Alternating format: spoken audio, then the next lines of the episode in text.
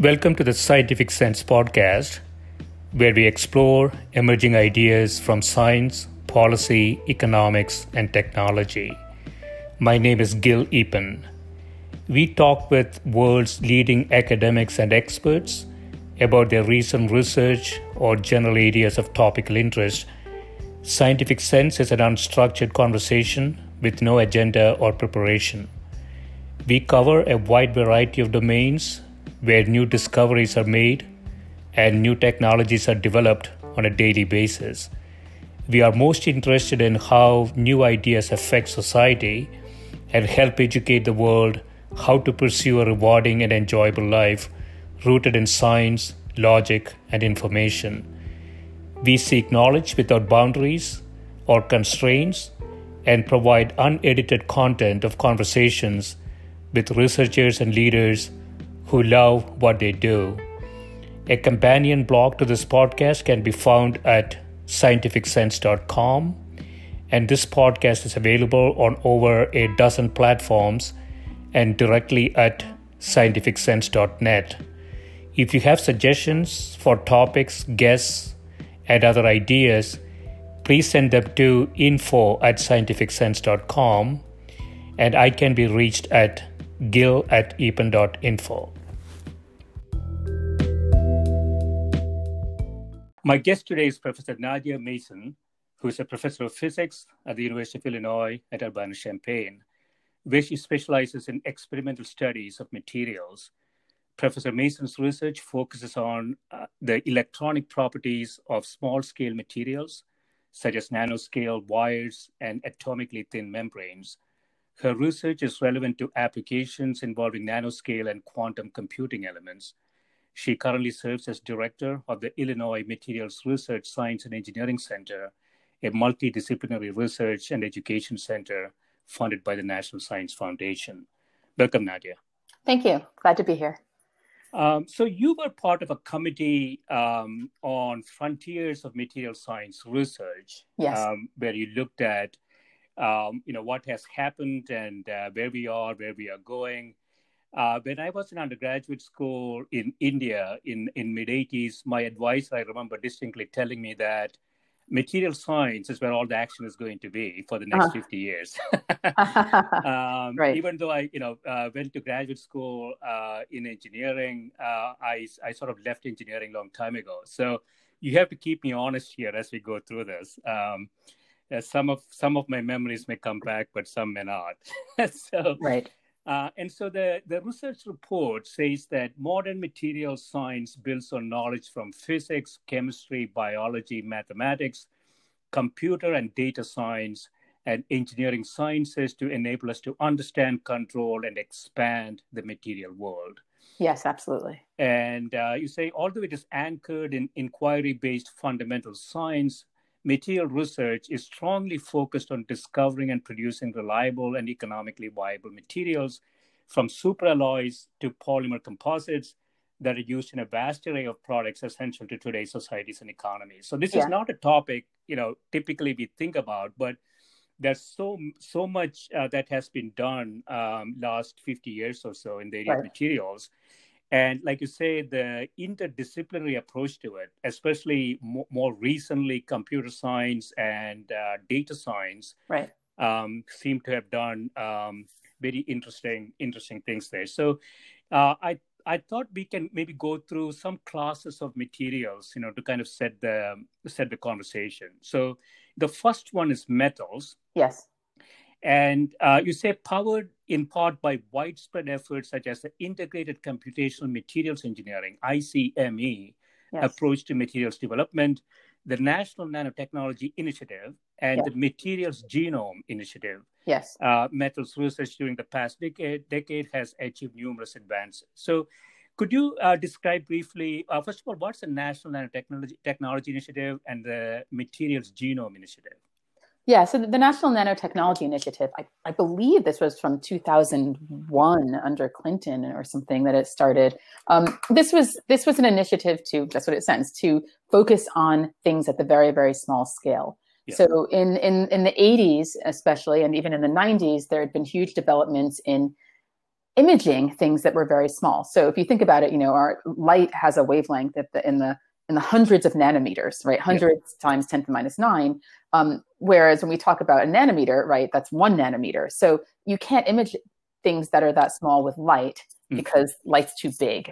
That right, makes sense, right. right? So in the in the eighties, um, things like scanning tunneling microscopes, scanning electron microscopes, using things like electrons to bounce off materials and and recreate images that way, um, gave us new ways of looking at very small scale structures, and mm. and determining the electronics of these very small scale structures and their behavior.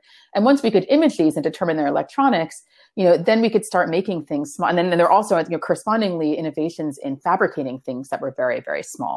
And so once these two things came together, we realized, okay, things at the small scale can be made, they can be imaged, and they act differently.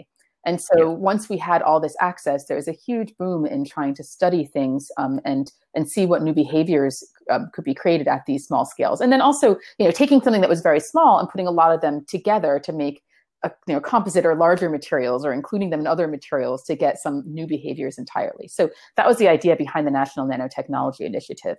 And that's not, I think that's not, that that lasted ten or twenty years or something. I think it's not, mm-hmm. it basically ended already, but that, that, that allowed us to make huge progress in um, new types of materials like carbon nanotubes and nanowires. Everything has nano in it, as you can see. Right. right, right. So, so, so that was one. Um, the other is the Materials Genome Project. Was that the other? Yeah. The Materials Genome yeah. Project is so you know so you you know what the the sort of Human Genome Project is. Right. The Human Genome Project. The idea was to map every gene in the human body, right? Mm-hmm. Um, and that's a huge project. It takes a lot of time, a lot of effort. But the idea is that once you can, once you know all the combinations that are there, you can start pinpointing individual ones to try to figure out which ones are useful.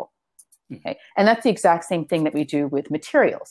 Um, the idea is if you can make a database that contains every possible material combination, and if it's yeah. a smart database, just like, you know, in the same way that we know what, you know, we can start figuring out what, you know, what genes correspond to eye color or to certain illnesses. If we can start figuring out what material combinations correspond to high conductivity, to high thermal, you know, excellent thermal properties, all these things, we can create equivalent materials genome where we can start predicting new combinations of materials that mm. give us the properties that we desire. So, so this high entropy alloys, um, multi-principal element alloys or complex concentrated alloys are uh, composed of nearly equimolar concentrations of five or more metals that form extended solid solutions. So, so you could you could essentially now create custom um, solutions of metals, right? Right. And right. so, so that, that's the you know sort of the uh, metal uh, material genome. Um, you know, kind of go into that, or how does it work? Well, a lot of the a lot of the okay, so there's a couple of things here. I mean, one yeah. is so so I, I would say that the both the nano the nanotechnology side of it is that a lot of these alloys are are are Are, um, are created by understanding the nano the nanocrystals and the grains and everything at, at the nanoscale in these things. And then um, things like materials genome, I think, is used, you know, especially for systems like this to try to predict and understand which combinations can lead to better properties, for right. sure. So there's always some experiment. There's there's always some just experimentation and knowledge of how things work. You have to have a starting point. Materials Genome Project isn't finished. This is very much an ongoing project. So, okay. um, you know, you can start from that, and you can start with whatever knowledge there is already about materials, and then try to tweak it to try to create things that, that stabilize at different temperatures and have and have different sorts of properties. Right. So, so you know, the recent advances in uh, uh, computational technologies, data science, uh, artificial intelligence, and so on, are we to a point that once we have that raw material, that raw data, Um, can we actually say these are the properties that we would like to have for an application? Yeah. And let the machine sort of determine how the how that would work. Well, that's the that's the goal. That's yeah. the goal behind it. But just as with the as with the human genome, there's complications. So, you know, even when you have the whole human genome, you can't predict what small changes will will, you know, what, what will happen if you make a small change. Right? Or, yeah. what, or what happens in, in any particular sequence. And, you know, for, for better or worse, materials are very much like that. You can yeah. say, maybe this combination will be interesting, but does it matter if it's at a one percent combination, you know, one, at one percent of the element or twenty percent of the element, or, you know, when you combine them, do they actually melt together, right? Materials also have all sorts of other properties. Are they miscible? You know, do they have different, you know, will one of them crack? Is one of them brittle and the other one flexible? There's there's all sorts of other issues that come in, even with metals, you know, are, are there things that when you combine them, do they, do they oxidize in a way that they're, they're very air sensitive that you might not have predicted? These are things that you still have to worry about. So the Materials Genome Project, like the other project, any genome project, is really a tool that helps you with your starting point. It helps you limit the, the variables to, to, to know, to give you a better idea of, of where a good starting point is that we're, you know, so that the fundamental research can begin from a more and more effective and efficient place. Right, right. Yeah, it, it sort of um, changed, right? You know, um, now we can maybe predict what the properties might be for a combination uh, and then go look for manufacturability of that, right? right? You know, it never used to be like that. Right? Right. We, we manufacture something and then test it. Right. Now we could actually hypothesize and then and then try to manufacture it. So manufacturability now is, is more of a more of a important game. Yeah, I mean, it's, it's I mean, you call it manufacturability, but it is it is also, if you think about it, it's also fundamental research, and just yeah. under under you know there because it does require a lot of a lot of knowledge and testing and um, an understanding of the fundamentals of materials, even just to combine them. So I think that you know maybe there's a there's a misconception that you know, to make a new material, if I wanted to make you know steel or something, I would just take some iron and melt in some. some chrome or something and, you know, yeah. and out pops steel. That doesn't work that way, right? You have to harden it. You have to melt it at a certain temperature. You have to, you know, if, you, if you're not very, very careful with materials in terms of exactly what temperatures you raise and you cool them, exactly how you combine things, they can just shatter, for example. So, yeah. so there is, even in the, in the process, in the so-called processing stage, there's a lot of fundamental physics and material mm. science and chemistry that, that goes into that. Yeah, that's interesting. I was just about to say, so So the process, one would think, is an engineering problem. I was just going to say that that can be solved mechanistically, right? But that's not the case, actually. No, you, you have you have yeah, you have fundamental research yeah. happening in there too. Yeah, yeah, yeah. and that's and that's and that's why materials. You know, I think that the, the the quote you started out with, I think, was really great. That talked about how it's a there's a fundamental you know materials research is a focus on fundamental research, but always with an eye toward what might be useful, what might be helpful, what might be interesting. Um, because there's so much fundamental ne- research that needs to go on to create materials, um, mm-hmm. but you know you're always you're always pushing towards something that you hope isn't going to break the minute someone tries to use it. yeah. Right, right. You talk about uh, bulk metallic glasses uh, as a class of compounds. What exactly is that? Bulk metallics. This one isn't really my area of. Uh... Uh, so they say that metallic glasses uh, during the past decade have fostered their progression from a scientific curiosity into a variety of specialized commercial products. So bulk metallic glasses offer near net shape uh, formability, potential improvements in corrosion resistance, and useful strength and fracture toughness. So th- does it have anything to do with glass as we think about it, or it's something completely different? Yeah, I mean, a, gla- a glass, so it's, it's an interesting idea. A, a glass is basically something that um, doesn't have a well-defined lattice structure. Okay. So this is this is why a, a, a metallic glass is something that um, that that's different from what you might expect. So a, a glass is something that, um, you know, if you think of a crystal, um, think yeah. of a thing like sodium, right? The, the atoms are all in a very well-defined um, square lattice, basically. Mm. Right. Um, and so many materials like metals that we think of have very well-defined lattices. But a glass, on the other hand, um, you think of as something that the, the lattice is is irregular. It's distorted. Okay. So that's why glasses can flow because the, the atoms are, are not arranged in a regular way. Um, but most glasses that we think of are insulators. They don't conduct electricity. Right. So a metallic glass um, is something that has become, you know, more... more viable and, and even, you know, become commercially viable in, in the past, in the past decade. These are materials that are like glasses in that they don't have um, the same sort of crystal properties, but, mm. but they are conducting um, at the same time. Okay. Okay. Um, so, so in this case, they, um, what they do is they, they, they take a, something that would be a, a glass and have, yeah. and, and, or that, I'm sorry, that would have a crystal, basically a yeah. crystal structure like a metal. And then by adjusting, they, they heat it and adjusting the rate at which they cool it, they allow it to to um, to have an, what we call an amorphous, an amorphous structure, yeah. right? Not okay. not something that where everything is well defined, but have some sort of amorphous amorphous structure where it becomes like a like a glass, basically. Um, uh, that's so interesting. Yeah. So so so you're taking a different material and essentially kind of modifying it to have properties, in this case of metal, mm-hmm. right?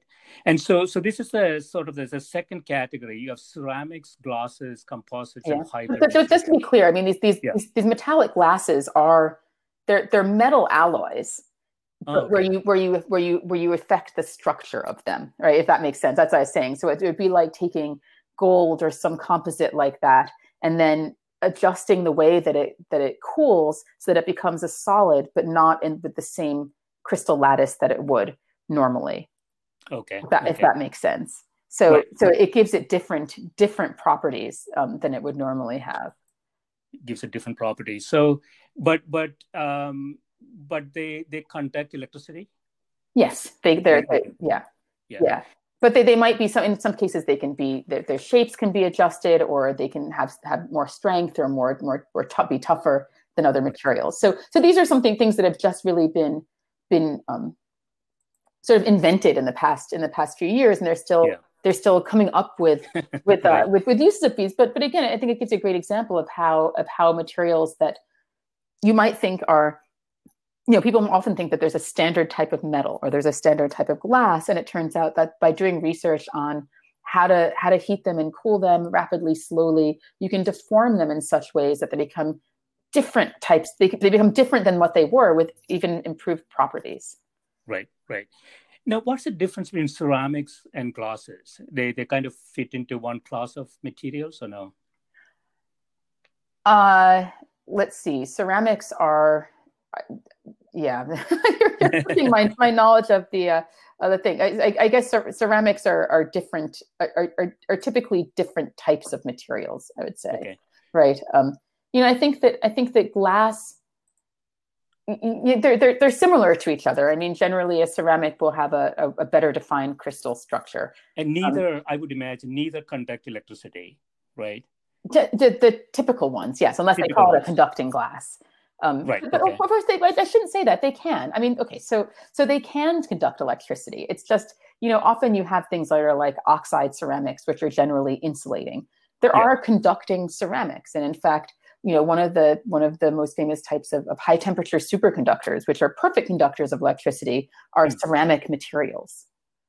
Okay, okay. So, so it's, you know, again, we're, we're, we're pushing between sort of what we what we're com- what we what we are comfortable with in, in sort of everyday life, which are ceramic pottery and things like this. Yeah, so they, they're sort of versus, converging, right? Yeah.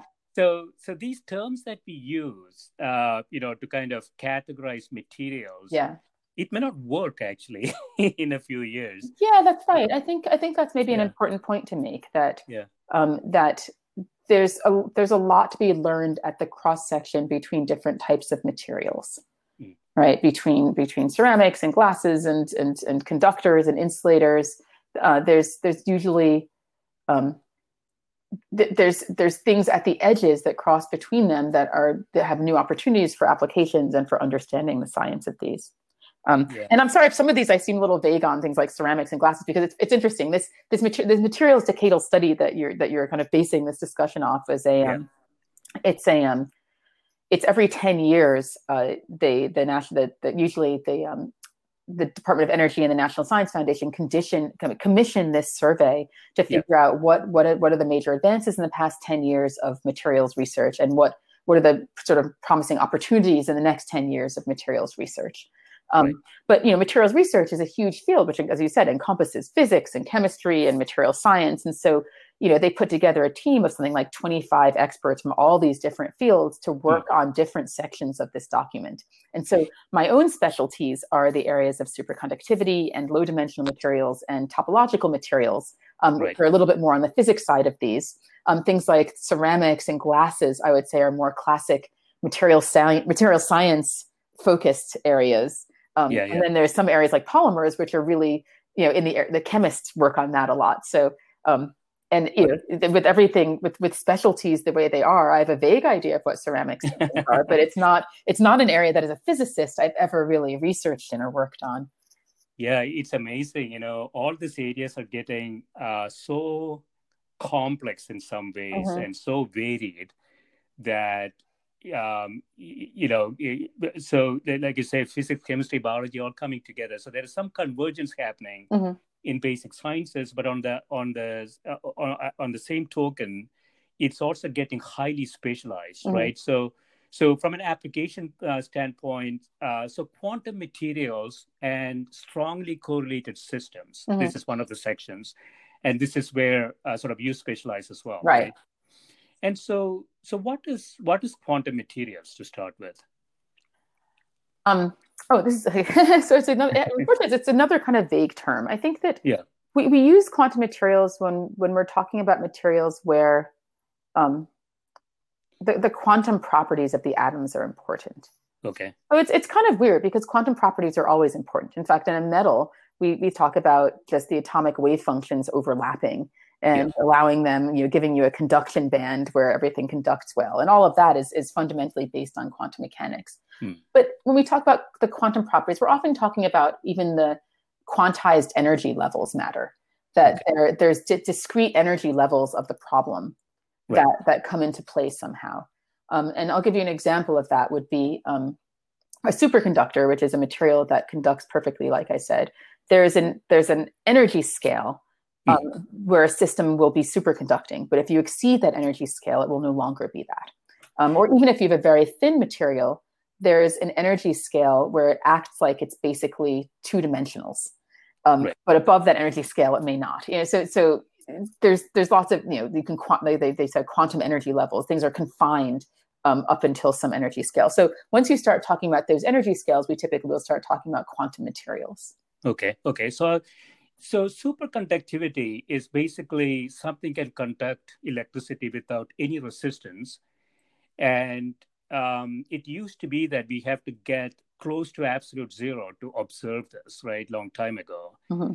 And the things improved. I haven't been following this. Where are we in terms of, you know, in the eighties, there were visions of room temperature, superconductivity. Are we getting any close to that? Um, well, unfortunately, T, you know, the, the, the transition temperature of superconductivity hasn't gotten much higher in the past thirty years, really. Um, but I think our understanding of, of these superconductors has increased immensely. Um, yeah. They're, they're, it turns out they're very, very complicated, and you know these are sort of one of the original quantum materials because they're they're not just superconductors. They tend to have a lot of different properties. Many of them have magnetic properties, or other um, the electrons form stripes, or you know form other structures on their surface before they become superconducting. Hmm. So all of these, there's been a lot of progress in understanding all of the different electronic behaviors of high temperature superconductors, and I think that these are fundamental, this is fundamental progress toward designing something that has a higher transition temperature. So we're not there yet, but there's been a lot of progress in the fundamental understanding. So when you say high temperature superconductor, uh, conduct, uh, conductor, um, you mean something like one hundred, one hundred degree Kelvin or something like that? Or yeah, I think, let's see. So the, the highest the highest temperature is uh, um, Yeah, something, something think, around. Yeah, something like one hundred thirty Kelvin or one hundred fifty Kelvin or something like that. Okay. Right, okay. Above liquid nitrogen temperatures.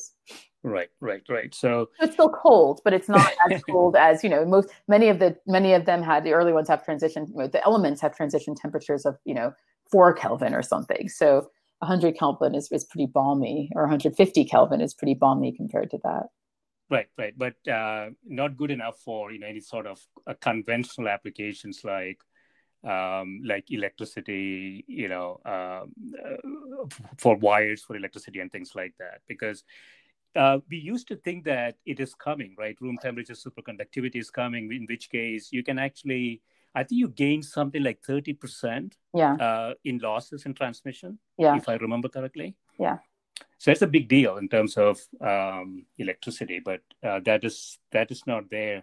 It's true. Um, um, but I, you know, I would just to, to add to that, though, I think one of the interesting things about fundamental science is that you never know what what you're going to get instead. So, you know, I, I think if we could find more energy efficient ways to transmit electricity, that would be hugely important for society um, and for our for our for our world. Um, on the other hand, things like magnetic resonance imaging, M R Is, run on conventional superconductors.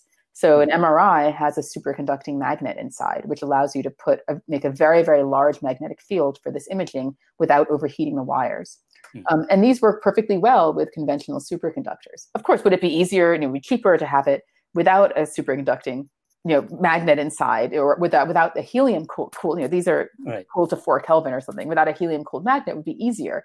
But you know, even with a helium cooled magnet, these are inc impressive uses of superconductivity. Um, and I just want to add to that, the other thing is that the most, I don't know if you've been following the quantum computing progress that's been made in the past yeah, yeah, few years, yeah. but there's, again, in the past ten years, there's just been tremendous progress in terms of making quantum computers. Uh, they went from something like, you know, a couple bits to hundreds of bits, which is yeah. incredibly hard to do. You know, no, I don't think anyone, many people were not sure they'd even get to this stage. Um, but, you know, the I B M computer and the Google computer are all based on superconductors. Right. And so even though we're not, you know, even though we don't have power delivery to our houses with superconductors, our first quantum computers may well be with conventional superconductors. Mm. Mm. Yeah, so, so one other item here is uh, two-dimensional quantum materials. Yes. So two-dimensional meaning uh, it is just one one atom thick? Yes. So, so, so, yeah. So the materials that you're talking about here are... Um, are atomically thin materials. And this is something that's really another, these are materials that have been discovered in the past ten years, basically, um, I mean, ten, fifteen years. And these have been um, probably one of the most exciting developments in, in material science is the discovery that something that's only one atom thick can be stabilized in air. Yeah. Because uh, if you think about it, that's so thin, right? I mean, you can already think of taking the thinnest material that you could imagine and hanging, holding it up, it would just crinkle, it would it would blow away. You couldn't hold it. It would tear, right? There's yeah. so many reasons to think that this couldn't exist. And yet it was discovered that you could just lay this out flat on a little substrate and there'd be a, an atom thin layer of material that you could put contacts on and study, that you could put shine light on, that you could image, all sorts of things and all sorts of new behaviors. Um, is it, is it transparent? Yes, it is. It is. So okay. the first material like this to be discovered was graphene. Uh, this is uh, this is carbon in a lattice structure um, that's just one atom thick on a surface. And graphene has many, many amazing properties, including being transparent. So it's it's it's very strong, um, highly conductive electrically, and also transparent. So very interesting for transparent material applications. Right. Um, but since the discovery of graphene, there's been a discovery of many, many, many more types of materials that can be made just one atom thick and have also all sorts of unique properties. And so there's just been a boom in our ability to create, understand, and manipulate these purely two D materials. Mm. And in some of these, um, I, I don't know the, the technical basis for this, uh, Nadia, but topolo topological materials. Yeah. So, so you sort of get some sort of superconductivity on the edges or something like some that? Some conductivity, yeah, yeah. Um, so, uh, You know, to topological materials are another thing that's just been studied, that's been discovered in the past ten years. Um, this yeah. is a rare case where these were um, predicted theoretically before they were discovered experimentally. Mm. Um, and, and, and, and predicted just someone looked at the electronic structure of it and said, you know, if you have this material, the electronic structure should be inverted in this way, where instead of having just a standard insulating material, you should get an insulating material that on the inside, but has yeah. conducting surfaces on the outside, which is really yeah. crazy when you think about it, right? I mean, what would make a material, you know, how does it even know where the edges are or anything? And that's what tells you that there's something really crazy quantum mechanical about this. Hmm. Um, so and, yeah, go on. And so, so one of the applications of that is in transistors, right? Is it? Possibly, yeah. yeah. So the, these conducting surfaces tend to have very low power dissipation. Um, and they can transfer um, spin, you know, they can transfer electronic, a quantum mechanical property of electrons called spin rather than charge, preferentially. So that is also uses less energy and can, can, can move things without heating. So um, they could be used for, for interconnects possibly. They can be used for pretty, for specialized type of transistors on off switches, um, for, for different types of, of inductors possibly. Um, You know, and these are, and it's interesting, these are, you know, the, so these these quantum materials are, are, you know, the things that we do in my lab that we do research on. So I do a lot of superconductivity and I do a lot of superconductors connected to these topological materials. So we found, for example, that when you put a superconductor on a topological material, that the superconductivity only flows through the surface of it. right? Even though there's a whole interior, you get almost all the superconductivity just on the surface flowing around the outside of this thing. Mm-hmm. um, yeah. You know, so you can see, and this, and this again is a, is a new way of maybe having an efficient transfer of superconductivity. So you find really interesting behaviors when studying these. Yeah, so, you know, the battle on computing, as you know, is is moving toward power consumption. Yes, I think uh, I think all this uh, data um, data centers, um, I think, is consuming something like thirty percent of all the power produced in, the, in the world. Uh, so they are, it, you know, right? They're setting this up in uh, in Scandinavia because, you know, northern northern Sweden and Finland and all of that, because it, cooling these things down is another big problem. Yeah, that's right. For data centers, that's right? right. And so these things presumably will have applications in that area.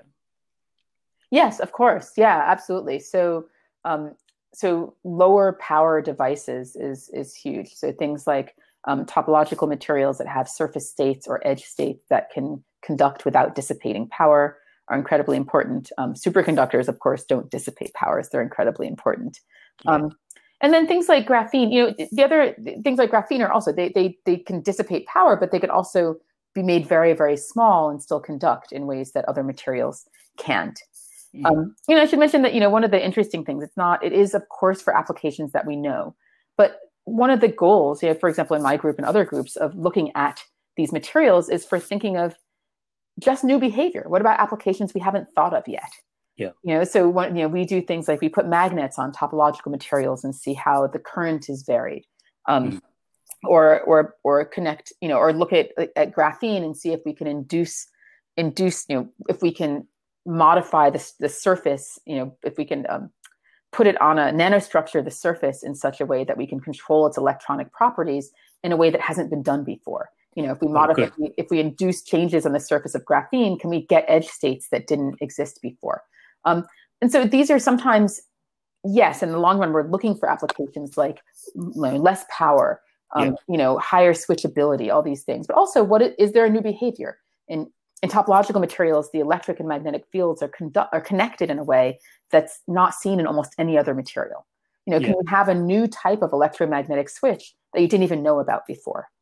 You know, this yeah, is not and do, do you see possibilities, Nadia, for levitation? I know that The, the levitating trains uh, use superconductivity, right? Right. Some of them do. Yeah, it's it's possible. It is possible. I think, um, uh, you know, again, I think there's some there's some people have moved away from that a little bit because that would require, if we if we did find high temperature superconductivity, that might be efficient, right? Um, it might not be efficient, right? But the the, the, the topological materials, I wondered, um, it's a, such a weird. weird thing, right? And and uh, power flows on the edges only in one direction too, right? Uh, yeah, that's right. Power only flows in one direction on the on the thing. Yes. And so I wondered, you know, I mean, I, I know nothing about this, but I wondered, you know, combining different topological materials, if you can get some sort of magnetic levitation at no cost. Um, I, would, I, would, I would I'd probably stick with superconductors about for magnetic levitation. I think uh, I think you get other things out of topological materials. I think yeah. um, you know when I when I think about materials, it's interesting because of course I work on materials, but I work on the physics side of materials. I think about their fundamental properties, and I yeah. think it's really important to keep in mind that we're really exploring nature in the same way that people look at the sky and wonder. What's out there? What does it mean? How, how did how did those stars get there? What are they made of? They're yeah. not asking because they think there's an application. Although, yes, it may be nice to go to the moon or to Mars or something like that. They're asking because they, they have curiosity. And out of that curiosity comes knowledge plus applications like G P Ses, right, that rely on general relativity and things. Mm-hmm, mm-hmm. So materials are very similar, although we often will think of materials as very practical because, of course, it's what we use all the time. Right. For every device and everything we touch is a material. On the other hand, I think that by looking at these things, there's a huge exploration aspect of what can we find? What, what is different in these things? What can we, what can we imagine and see that we couldn't imagine and see before? Right. And out of that comes entirely new behaviors and even new applications. Right, right. So, yeah. Yeah, and you know the three D printing uh, revolution. Oh, huge! Uh, yeah. Gives it a, gives it a new meaning too, right? It you, does. You, you got to feed the uh, feed the three D printer in the future? Yeah, so three D printing adds a, I would say, a more practical aspect to it, which is um, we've just we've just talked about how, you know, materials genome and, you know, there's there's different combinations of materials that give you different properties, and we're figuring out more and more about these all the time. Mm-hmm. And what a three D printer does is it gives you the opportunity to make immediate changes, right? To, to make the thing you need in real time, even if you're out in the field or, you know, in a school or in the office or, you know, on a battle zone or anywhere you are, you can, you can make something specific for your needs just by combining materials. It's like, right. you know, the best, you know, the, the dream in some sense of, of materials applications would be combining the materials genome with three D printing. Right? Mm-hmm. So you, you make, you come up with something and then you just make it. We're, we're not there yet, but it's, it's an exciting, it's an exciting dream, I think. Yeah. It's also, you know, in some areas, um, generally humans have uh, a prescriptive way of experimenting. And oftentimes, uh, you know, if you have a, a design space and you're searching that design space to find something, Uh, sometimes it tends to be inefficient because we bring a lot of biases into it. Mm-hmm. And so one direction artificial intelligence is to say, let the machine experiment and let it guide the search of the design space uh, to find something. Mm-hmm. Uh, and I wondered, you know, if there are things like that that you are you are doing in material sciences arena.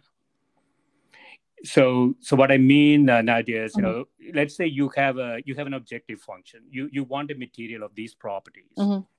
and uh, a, you know, a, humans could go into the lab and they could experiment. They could do different things using their intuition and experience and knowledge. Alternatively, you can, you know, uh, basically let the machine run those experiments and learn from those experiments and redo those experiments, right, in some way. Right. Um, in, in biological sciences, for example, it, these types of things appear to have more power. Uh, part of that is because of the biases, you know, people bring to the process. Mm-hmm. Mm-hmm. Yeah, no, I mean, I think, again, that would be, it'd be incredibly interesting. It'd be, it'd be incredibly useful if we could do that. And there's a lot, and there is, like I said, the Materials Genome, part of the Materials Genome Project is trying to do things like this. I mean, people will make what we call an evaporator, which means that they put, you know, they can put up to like fifty or sixty materials inside a inside a system, and then they they can they can you know, heat the materials so that they they evaporate, meaning that they can go onto another substrate, and they can make, you know, up to sixty combinations of materials in situ, for example. Right. Um, right. So it, you know, you can have a machine make, and people are doing are trying to have, you know, people make machines where they do, they do this, they make gradations where you have different combinations of the same materials and all the time, and then you can automatically test it for different yeah. things. I think that there's a space for this, and it's incredibly interesting. Um, you know, the problem the problem is that, as I mentioned, there's so many there's still too many variables to make it useful all the time. Yeah. So, you know, let's say you put sixty materials in there, and then you had, you know, you have sixty to the sixty combinations right, right. of materials. Right. And then you have to test these sixty to sixty, but what are you testing them for?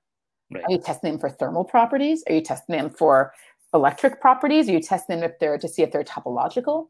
Mm. Um, there, there's lots of things that, you know, this is a tool, but just one. I would say another tool that's been, for example, that's been invented recently is, is a more analytic way of, of predicting, for example, whether things are topological or not, right? This is one of the huge advances in the field is, is that there's a way of actually looking at the crystalline structure of, of known materials and then predicting them to have specific topological properties.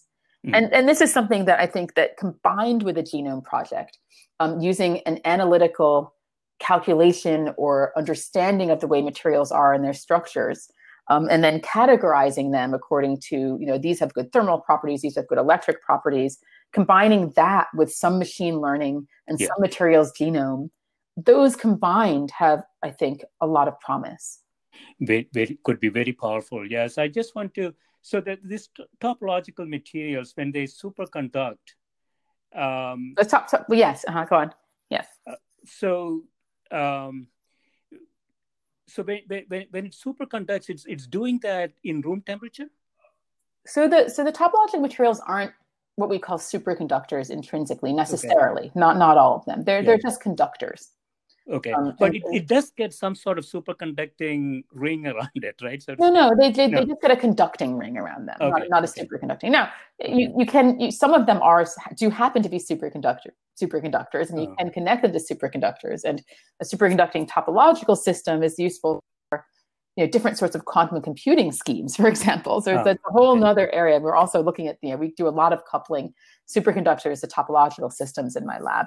Mm-hmm. um, But no, the, the the the conducting surfaces are just conductive. They're metallic conducting yeah. surfaces, not yeah. superconducting surfaces. Okay. And the difference is that a metallic system, um, it, it, there's a there's a um, like I said, there a, a superconductor is a quantum mechanical ground state, yeah. meaning that there's an energy gap to becoming a superconductor, and you don't have these in the topological system. It's not a superconducting energy gap. It's maybe a topological energy gap, but not a superconducting one. Right, right. Uh, I don't know if there's any connection, Nadia. I just want to ask you. So, you know, this cognitive computing arena, one of the things that um, that seems to be interesting is this memristor, uh-huh. um, right? So yeah. I, I wondered if, if any applications that you you have looked at uh, for memristors in this arena? Um, I haven't particularly looked at memristors, yeah. but um, I mean, I think people are looking at these as as for neural networks and things. I thought, isn't that yeah. um, right? Um, yeah, yeah. So the you know the the issue in artificial intelligence is that almost all of it is driven by software today, and you know we're going to hit you know some kind of a constraint on the software side. So, so one one idea is to actually have hardware. Mm-hmm. Um, So, you know, it is something that can memorize and compute at the same uh, same location, just like uh, just like a neuron does in the brain. And so, so I don't know. I mean, there might be some applications here as well. Sure. I mean, my, my understanding yeah. of a memristor is this, is yeah. that is that or, or of, of these neural networks is that they're they're basically trying to reproduce the behavior of neurons. Yeah. Neurons are things that that fire in short pulses. Right, and that and that have mem and have memories of each other. Right, if one fires, another fires, for example, and they know that the length and duration of each other's firing. And yeah. so there's a very specific behavior of neurons. Like I said, these these quick pulses that have relationships to each other right. that you can mimic with certain type types of devices. Right, so if you can create something that has a blip like that, that's you know that can be turned on and off in a very specific way with a voltage, and that can connect to another one of these devices, then you can mimic a neuron. And memristors are basically things that can be used like this to mimic neurons. Yeah. The idea is once you can start mimicking neurons, right, then you can start feeding it information and seeing how it behaves in the same way that neurons behave. Yeah, so so what the beauty of neuron is that it's actually memorizing and computing. So compute and memory uh, are co-located. Right. And so that is, you know, that well, that's what I was saying that they, that they remember, they remember, they have, that, that's what I say about a connection to other neurons. They know yeah. when they fired and they know when other things have fired basically. Right. right. But they also can fire independently. Um, right. But, but I guess what I'm saying is that it's not, you know, th these devices in and of themselves are, are, um, I, I wouldn't say that they're a revolutionary in and of themselves, yeah. um, but there is some potential opportunity there in getting them to mimic actual neural circuits and, and mimic neurons. Right, right. Yeah, and there is enough to be, enough to learn inside the brain. Uh, I think that'll keep us occupied for a long time. Yeah, yeah, um, yeah. So I don't, so I don't know, so you know, yeah. is your question, you know, are we going to, are we going to come up with new materials like this that can, that right. can mimic the brain? Is there a connection between materials and biology, all these things? And the answer is, is yes. I think that there's, you know, there's always going to be a connection that people will find analogies between Yeah. Um, between you know brains and and and uh, electronic devices, yeah. uh, you know I think there's my, my guess is that there will be a great advance when we have our first quantum computers, yeah. which can solve problems in parallel in the way that you know that they may be able to mimic brains better or even improve on them by doing this massively parallel processing that founds these these lowest energy states. Um, yeah.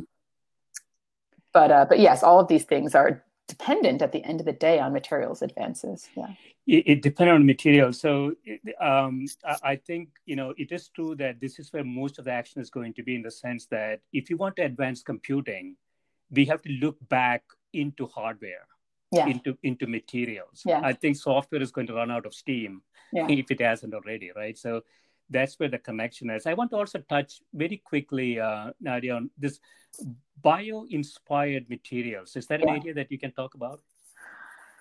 Oh, I haven't worked on those very much at all. Okay. Yeah. I think it's, a, I mean, I, I know a little bit about it. I think it's extremely, I don't, I don't have any details, but it's an extremely interesting idea, of course. And it is what it says, right? You look at a butterfly wing and, and mm-hmm. see what the, what the lattice structure of those butterfly wings are, and then try to recreate that in a, in a different sort of material, an artificial material. Um, yeah. And of course, it's, you know, I've seen artificial shark skin, right? Sharks can, the water is just, just, uh, you know, it just kind of hews, hears off of sharks, and you can make an artificial shark skin and a wetsuit that does a similar thing. Mm-hmm. um, there, there's all sorts of things like this. And I think we have, we have a lot to learn from, from biology. Again, you know, we're dealing with, and we're dealing with a, a, a space, material space that's, that's enormous, right? If we just right. try to, try to co- just combine everything blindly, we have, you know, the age of the universe combination that we can possibly make. And so this is why I keep saying, if we if we use all the tools available to us, which includes some machine learning, some other things, and looking at what exists, I think being in looking and seeing what exists in biology, and how, you know, billions of years of genetics have, have managed to solve some problems is a is a tool that we should and can use. Right, right. Yeah, I think we touched on this already. So on the process side, Um, simulation and computation tools, those things are improving. So integrated computational materials engineering and materials genome initiatives, we talked about that, computational materials science and engineering, machine learning and materials discovery. Mm-hmm. Um, these are things that we would not have talked about even ten, fifteen years ago. No, no, not at all. And so the field is, field is sort of fundamentally changing. Yeah. Um, Part of the remit of this committee uh, that looked into both history and looking forward is sort of uh, assessing how competitive we are mm-hmm. in this arena, right? Mm-hmm. Uh, what is your sense? Are we are we ahead? Um, what what are other countries doing in this area? Um. Yeah, that's it. I mean, I'm not. I, I don't know if I want to comment if we're ahead or not, but I would say that other countries are either catching up, have caught up, or have have jumped ahead. There's mm. the, the problem with ma- materials studies, um, including devices and including fundamental material studies, is that is that they don't seem as exciting to people sometimes. I mean, the funding agency, the public, you know, it's just a material. Who cares? Right. right. Um, and, and it can be slow, right? People have to spend a lot, like I said, there's there's a lot of grunt work there of just figuring out what temperature things combine and what happens as you cool something slowly. And there's a lot of failures in there. You know, you can spend years just trying to make one new material and then it never works. And so you have to actually invest a lot of resources, personnel, time, and effort into doing, into making new things. Um, and unfortunately in the U S, the way that the budget structure, the grant structure, the reward structure is set up, Um, it's not set up to reward that sort of slow investment. Right. Um, so what happened was that there was less, less and less money put into materials infrastructure, into hiring material scientists, into hiring physicists who looked at materials just to do fundamental studies. Whereas other countries like China and mm-hmm. Japan spent a lot of time and money in building up their materials infrastructure. Right. And so for the past, you know, ten years, you've started to see a lot more new materials be discovered in China, for example. Mm-hmm. Because it, you know, it's building, you know, what that's that system I said that has sixty-two elements inside that can evaporate, that can make different combinations of materials. You know, that thing costs several million dollars. Hmm. You know, it's not the sort of thing you can just build in your basement. Someone has to invest in it. You know, the the, the government has to invest at the highest level in these things. Right. So I think that there's been that we've we've not invested enough materials, and there's been recognition of this at the top. There have been, you know, the National Science Foundation, for example, has started some new materials initiatives. There have been some, you know, some private foundations like the Moore Foundation, which have started investing in materials people. But we just need more. And I think at the end of the day, materials are the basis of so much of what we do. And again, just the fundamental nitty gritty, how do these materials combine part of it, rather than the most exciting, you know, I discovered a whole new material and field. You know, it has to be supported. You have to support both sides of that. Right. And right. we need to do more. Yeah. And and what's the... you know, what's the intellectual property patenting status? Um, you know, so suppose you come up with a with a new process, suppose you come up with a new combination, uh, are those things patentable? Uh, yeah, yeah, they are. Of course, okay. they are. Yes, yes. And so, if you just uh, sort of look at the the cross sectional, you know, number of patents coming out of countries, uh, is the U S competitive in in you know number of patents? Uh, this I don't know. I'd have to okay. look it up. Okay. Yeah, sorry. Yeah, I mean that would be interesting. You know, it's one output that we can see, right? Yeah, and uh, that that sort of includes what universities are doing, what the government is doing strategically in this area. Um, it's a very difficult thing, like you say, because it's a long cycle investment yeah. and a long cycle return problem, right? right? And so you can imagine countries like Japan uh, really doing well in this area because they seem to have longer horizons. Right. But uh, even the European Union does. I mean, that's the crazy thing is that yeah. even the European Union will invest a lot of money in, in big centers for materials, for example, right? Um, and, and uh, you know, they, they have a huge center in graphene and they have huge centers in, in magnetics, for example. Um, it, it requires a high level government investment that, that other countries will make. Um, and most students need to get into it. So you have to sort of make this field more sexy, I guess. Right, in some right exactly. Yeah, so there was a, there was a Nobel Prize Uh, twenty sixteen or something in the materials arena, was there? Was that? I don't know. Was uh, that uh, there was like one so, there, so when graphene won the Nobel Prize in, right. in two thousand five, right. I think. two thousand five. Yeah, there was something in twenty sixteen. I can't quite remember. That was also. I thought. Oh, I'm sorry. twenty ten was the graphene Nobel Prize. Okay. Um, uh, twenty sixteen Nobel. I'm curious what that is. Uh, because those types of things help. Right, uh, to sort of showcase the industry. Oh, of course, the, the, the twenty sixteen Nobel Prize was the Kostlitz, Thialis, Haldane. This was for topology of materials. Interestingly, okay. this was Kostlitz. So Duncan Haldane, um, kind of the, the theory, they, they're all theoreticians, and um, he did the theoretical basis of a lot of topology. But Kostlitz and Thialis um, worked on two-dimensional superconductors, which to me is especially interesting because it was a topic that I'd worked on for my thesis project, yeah. um, looking at at transitions in that two-dimensional superconductors make between superconducting and insulating states. And they discovered that these, these transitions that they make were, um, were due to, could, could be described by um, the top topology, basically yeah. the, you know, it's hard to describe, but anyway, they discovered that it wasn't just, it wasn't a simple electronic structure, it was sort of a meta way of describing it. Um, and they won a Nobel Prize for this because that paved the way for this field of topological behavior that we talk about now. Hmm. Um, And so, yes, that, I mean, that, that's that's sort of a, that was based on, you know, materials. I mean, when we say materials, this is condensed matter physics, right? right. They are condensed matter physicists. We say condensed matter because all materials that's not gas or, you know, liquids or single particles is condensed matter. But there there have been a lot of condensed matter physics Nobel Prizes. Um, it's just that historically, they haven't gone to the people who make the materials. And in yeah. fact, there's a very famous case that there were two awards for quantum Hall effect. This is an effect This is really the first topological effect that was that was discovered.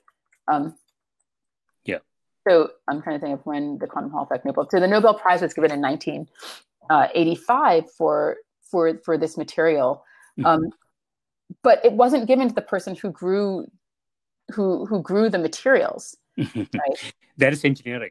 Yeah, exactly, exactly. Yeah. So, and, and saying actually, I'm not thinking. I'm actually thinking of the fractional quantum Hall effect. This was the one. So, there's a quantum Hall effect, which is just a standard material, and then there's a, a much more, um, a, a much more sort of specialized case of this, where there is what we call the fractional quantum Hall effect, where that's that's it's a you see these dips at these fractions of conductance, um, and that was something that was enabled only because a material, um, gallium arsenide, a certain type of, of semiconductor, was made extremely pure. Mm.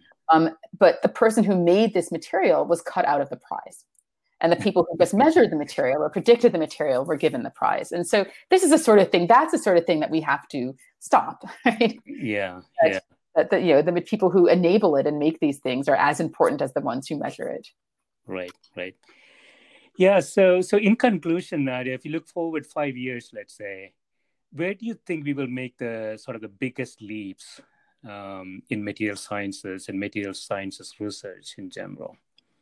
Yeah, I mean, materials, condensed matter physics, material science. I think um, I think that, that there's two, I think there will be progress with, with combining machine learning with existing knowledge, especially if we combine machine learning with things like metadata, you know, yeah. how things are made, temperatures, all this. If you can figure out a way of putting metadata into machine learning in the next five years, that could be transformational because it changes something that is drudgery of trying everything to being able to try to make new materials with a very efficient and good starting point, um, which would make it much more appealing to people, I think. Make it much more appealing. So you can delegate a lot of the mechanics to the machine. Yeah, yeah exactly, exactly. So you can you can you can do the, the drudge work of just trying all sorts of things so you hit upon something interesting might be taken care of computationally. And then when you start, you can deal with how do you optimize it? Do you see these behaviors? You can start getting some more interesting things to work on. Right. So that's one I think could be could be huge. Um, uh, well, I'll leave it at that. That's that, that's an area that could could transform condensed matter physics and materials research. Excellent, excellent. Yeah, this has been great, Nadia. Thanks so much for spending time with me. You're welcome. It's my pleasure. And, uh, good luck with your uh, with your research. Thanks very much. Thank you. Take care. Bye-bye. Bye.